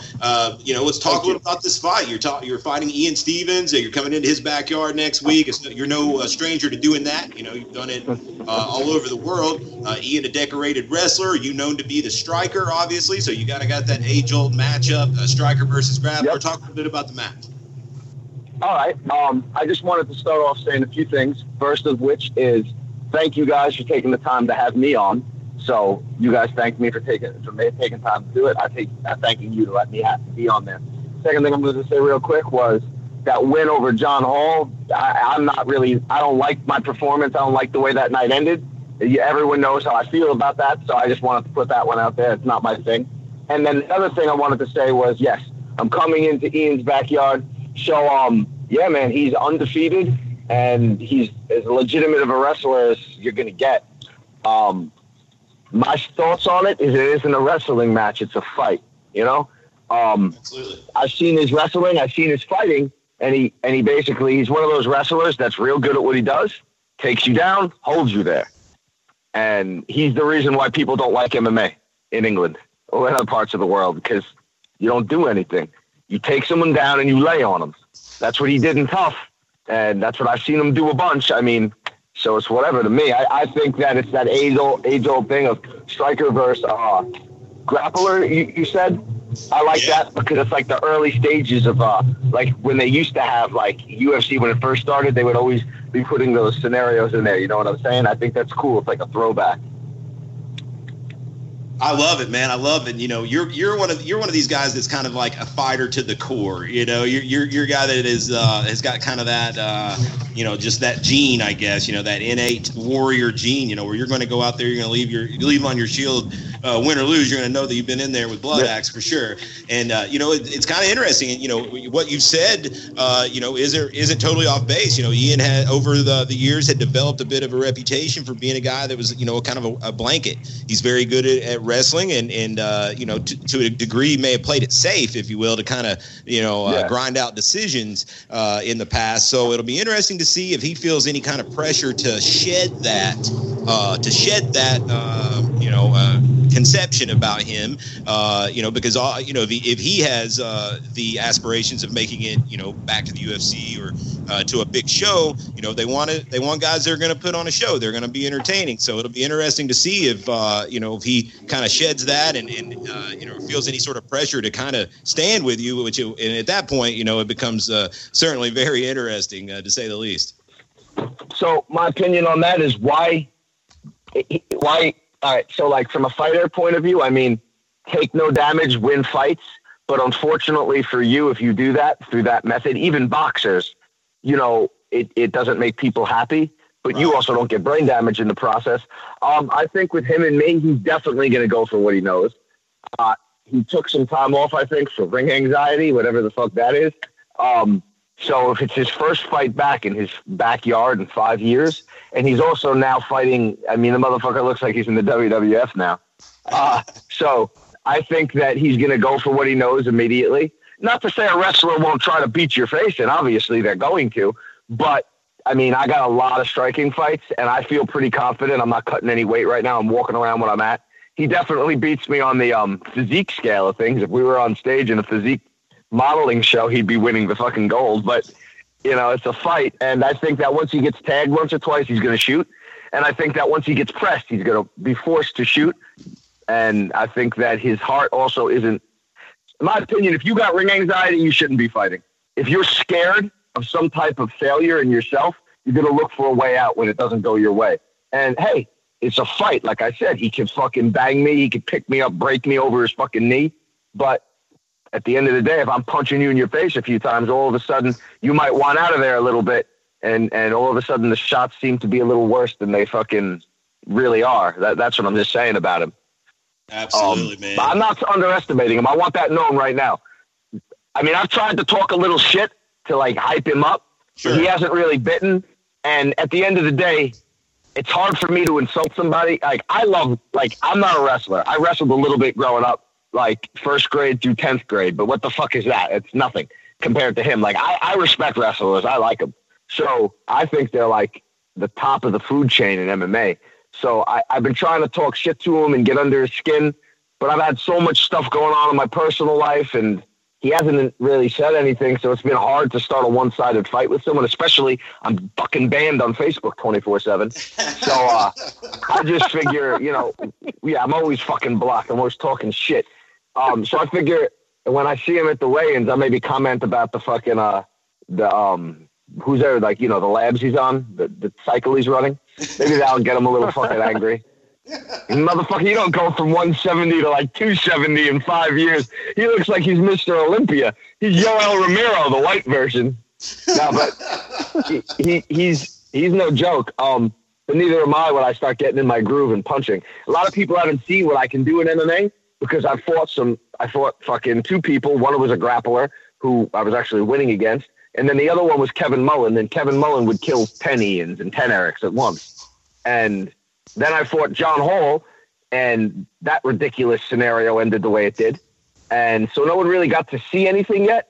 Um, but I, I mean, I, I'm training for it, and I think he's one dimensional. He thinks I'm one dimensional, but I can do more than he can, in my opinion. He just he's going to shoot. That's what I think he's going to do.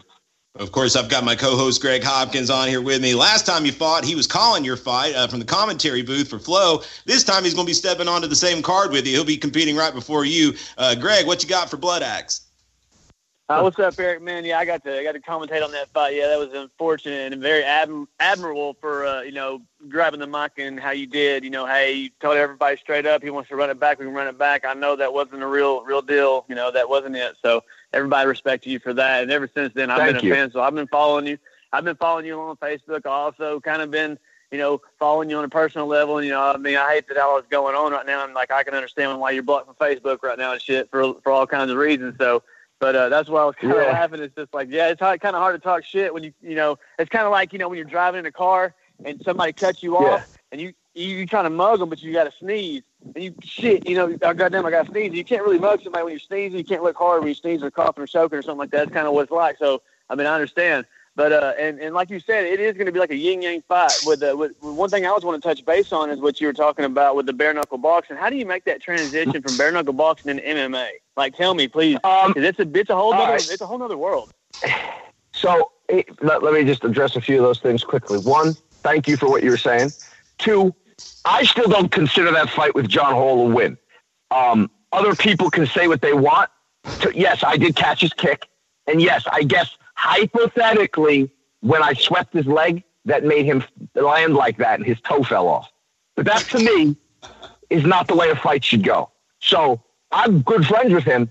And that's like, you know, two knights having a sword fight and one trips over a rock and the other one chops his head off. Like, did you really win or did the rock win, motherfucker? So that's not my thing. I don't like that. Um, as far as Ian goes, again, um, the motherfucker, I wish I could, if I could wrestle like Ian, I would be suplexing people through the concrete 24 7 instead of punching them in the face. Um, so I, I'm kind of a fan of his wrestling ability, but I got to beat him up. Got to kick his dick in the dirt. So to say, you guys right. say down there in fucking Alabama or Tennessee or fucking Georgia, I'm sorry. What was Hey, it? well, you're Um, no, you're right. You're right. Well, like you're saying, man, you're like talking about like all of us down here. We're on the Bible Belt, right? Like, okay, Yeah. You're, okay, you were talking about Ian earlier. He is a spectacle, obviously. You put him on stage next to any average normal Joe, he's gonna look like a fucking, uh, you know, a Greek god or something. He looks, he looks, he's built, he's put together. All right. Now we're talking about you coming from New York up there, the UK. You know, uh, Yeah, I was to bring up the bare knuckle boxing thing right now. So oh, the bare knuckle boxing thing is hit it. Okay. The bare knuckle boxing thing. You said, how do you convert over? To me, it's just a fight. Like it, it's hard because when I do bare knuckle boxing, those guys in England have no wrestling. So you want to beat up an Englishman, just do a single or a double or a high crotch. Um, I want to shoot half the time I'm fighting, half the time I'm beginning to, and the other half the time I'm about to throw a leg kick or a knee. So it's kind of difficult. I got to constantly check myself, just punch. It's also easy. I don't give a fuck what anyone says. I don't know why everyone acts like bare knuckle boxing is the most brutal sport. You're punching me in the mouth with no gloves on. Do you know how many times I've been punched in the mouth with no gloves on by most? I mean, my whole life has been fist fight. Like, so now think about Ian getting a high crotch on you and smashing your body off the ground and putting knee on belly and hammer fisting your face into a chain link fence. What sounds worse? You know what I mean? Some fucking Englishman punching you three times in the cheek or that. So the bare knuckle boxing thing is cool and it gets me respect, but to me, it's the easiest of all combat sports.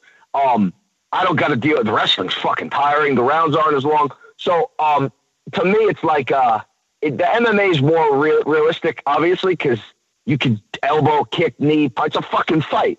The other thing's a boxing match. Um, so that that's my take on that. I also like the MMA better, I guess, when I'm winning or able to do something, uh, because you have more variables, like to just fucking fight like you're in like trench warfare. But yeah, I'm coming down there alone. Um, and I, I go everywhere alone. I, I don't need a team with me. I don't really want one. I was gonna have my I don't know if she's my girlfriend still or my ex girlfriend. Me and my girl are in like a civil war currently, kind of like the North versus the South. Uh, we spoke to her a few so- weeks back. yeah, I was. We were good when you spoke to her.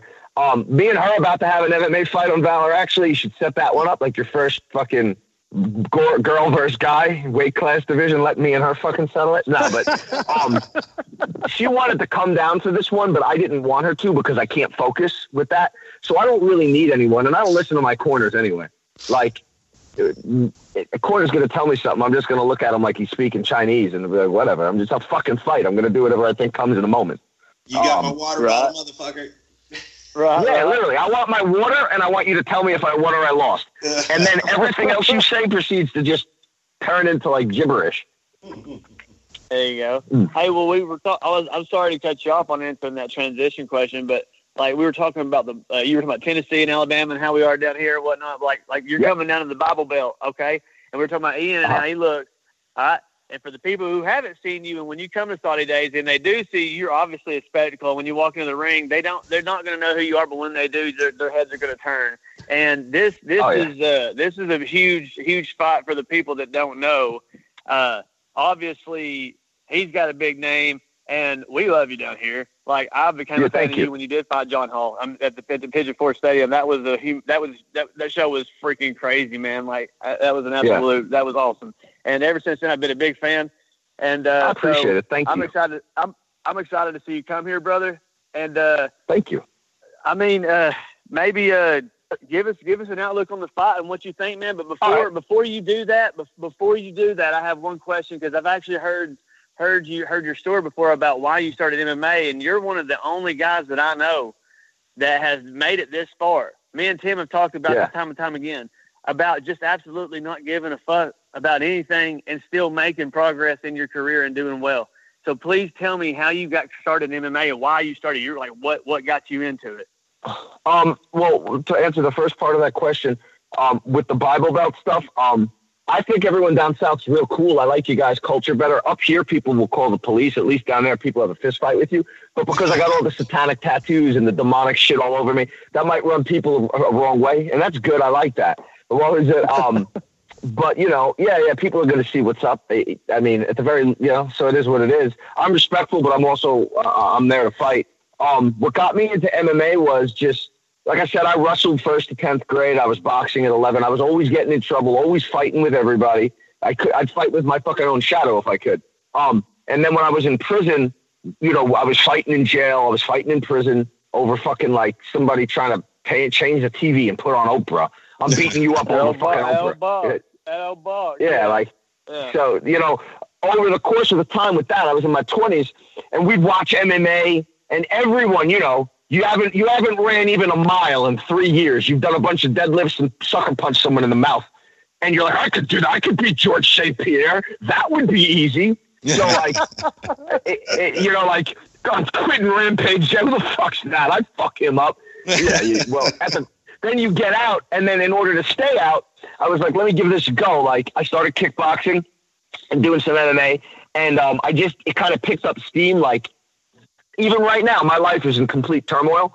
Me and my girl seven years are going through it, but I want to make this very clear. There's no excuse. I feel great in the middle of a storm.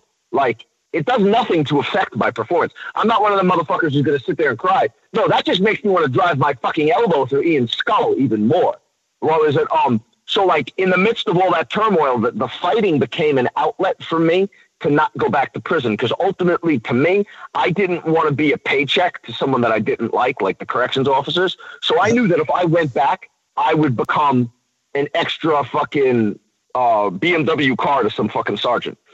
So I, it became like a, a thing for me, like do anything I can in my power to fuck them motherfuckers and do my own thing with no manager and no big gym. And I've gotten all over the world Thailand, England, 10 times, 11 times. I fought MMA in England, fought bare boxing, then I fight MMA for you guys. I don't even have a high school diploma.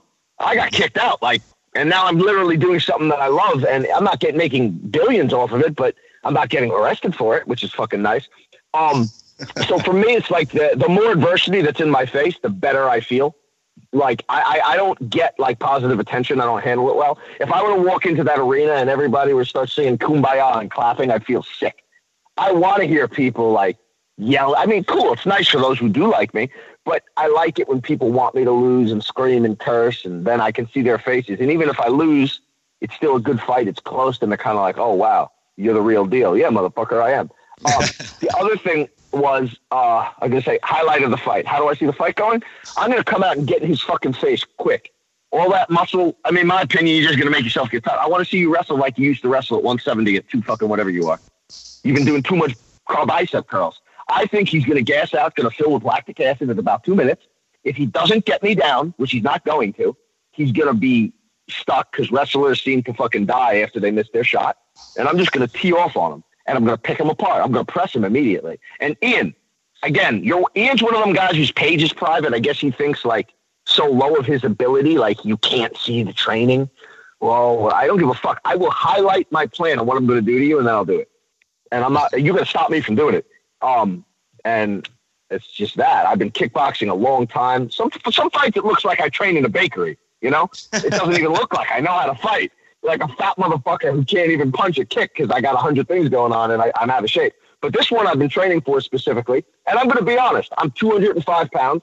I'm probably lifting a little more than I should be. I'm taking the Ian fucking Stevens fucking route, lifting a little bit, and I'm not planning on a fucking three round fight.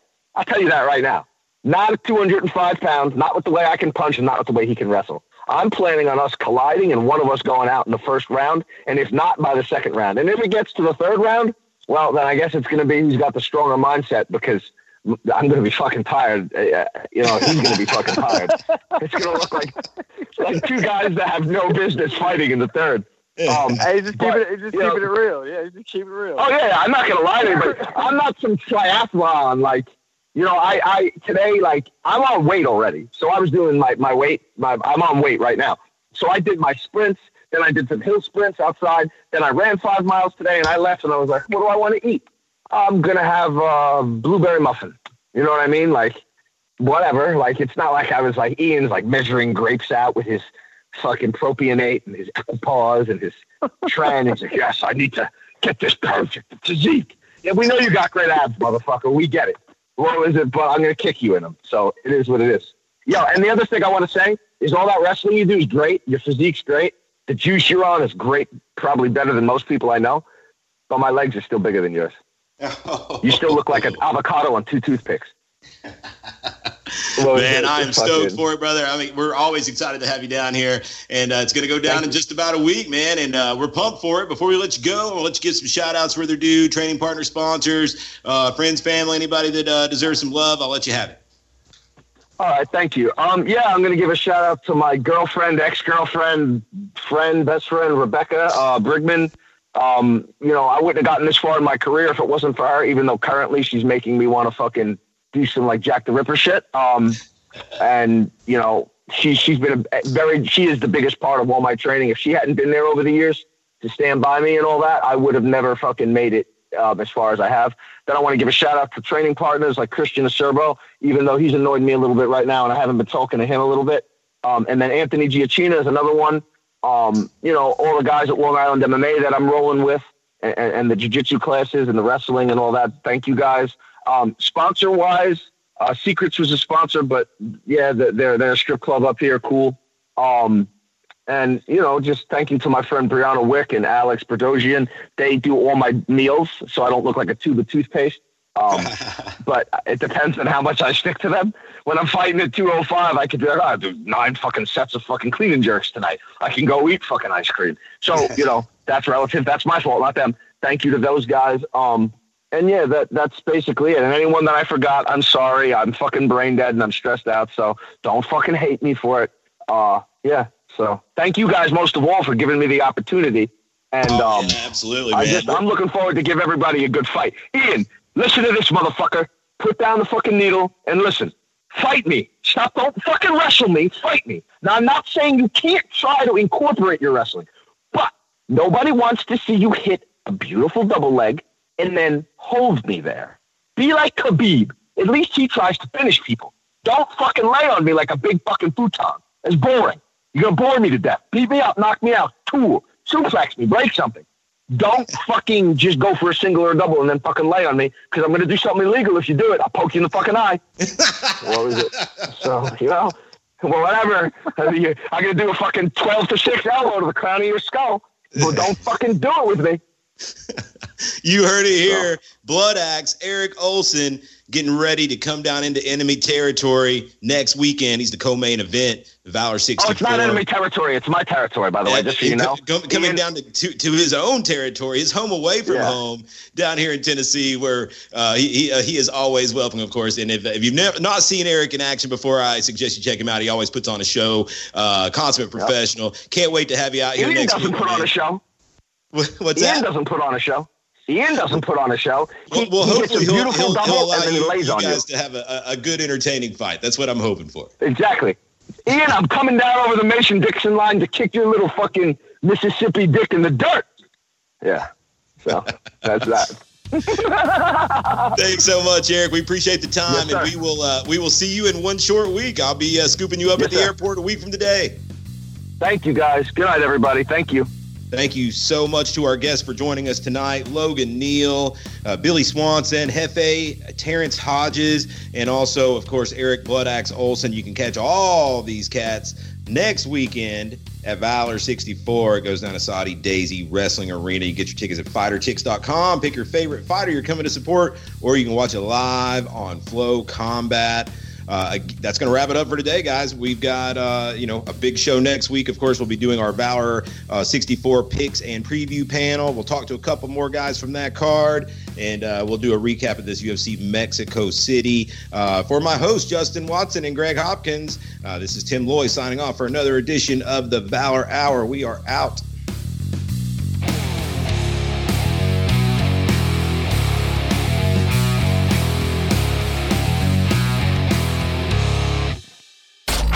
This is a Sitting Ringside with David Penzer quick fix on Radio Influence.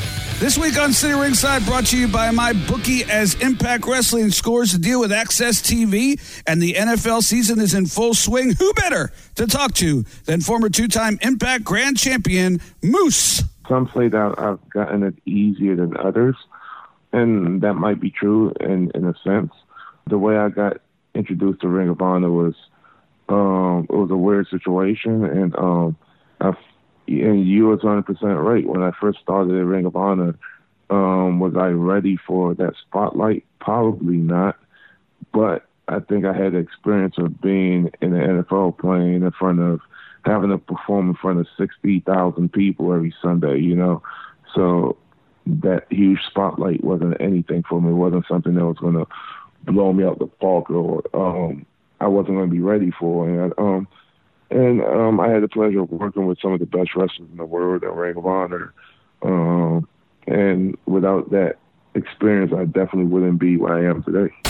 Sitting ringside with David Penzer can be found on Apple Podcasts, Stitcher, TuneIn Radio, Google Podcasts, and RadioInfluence.com.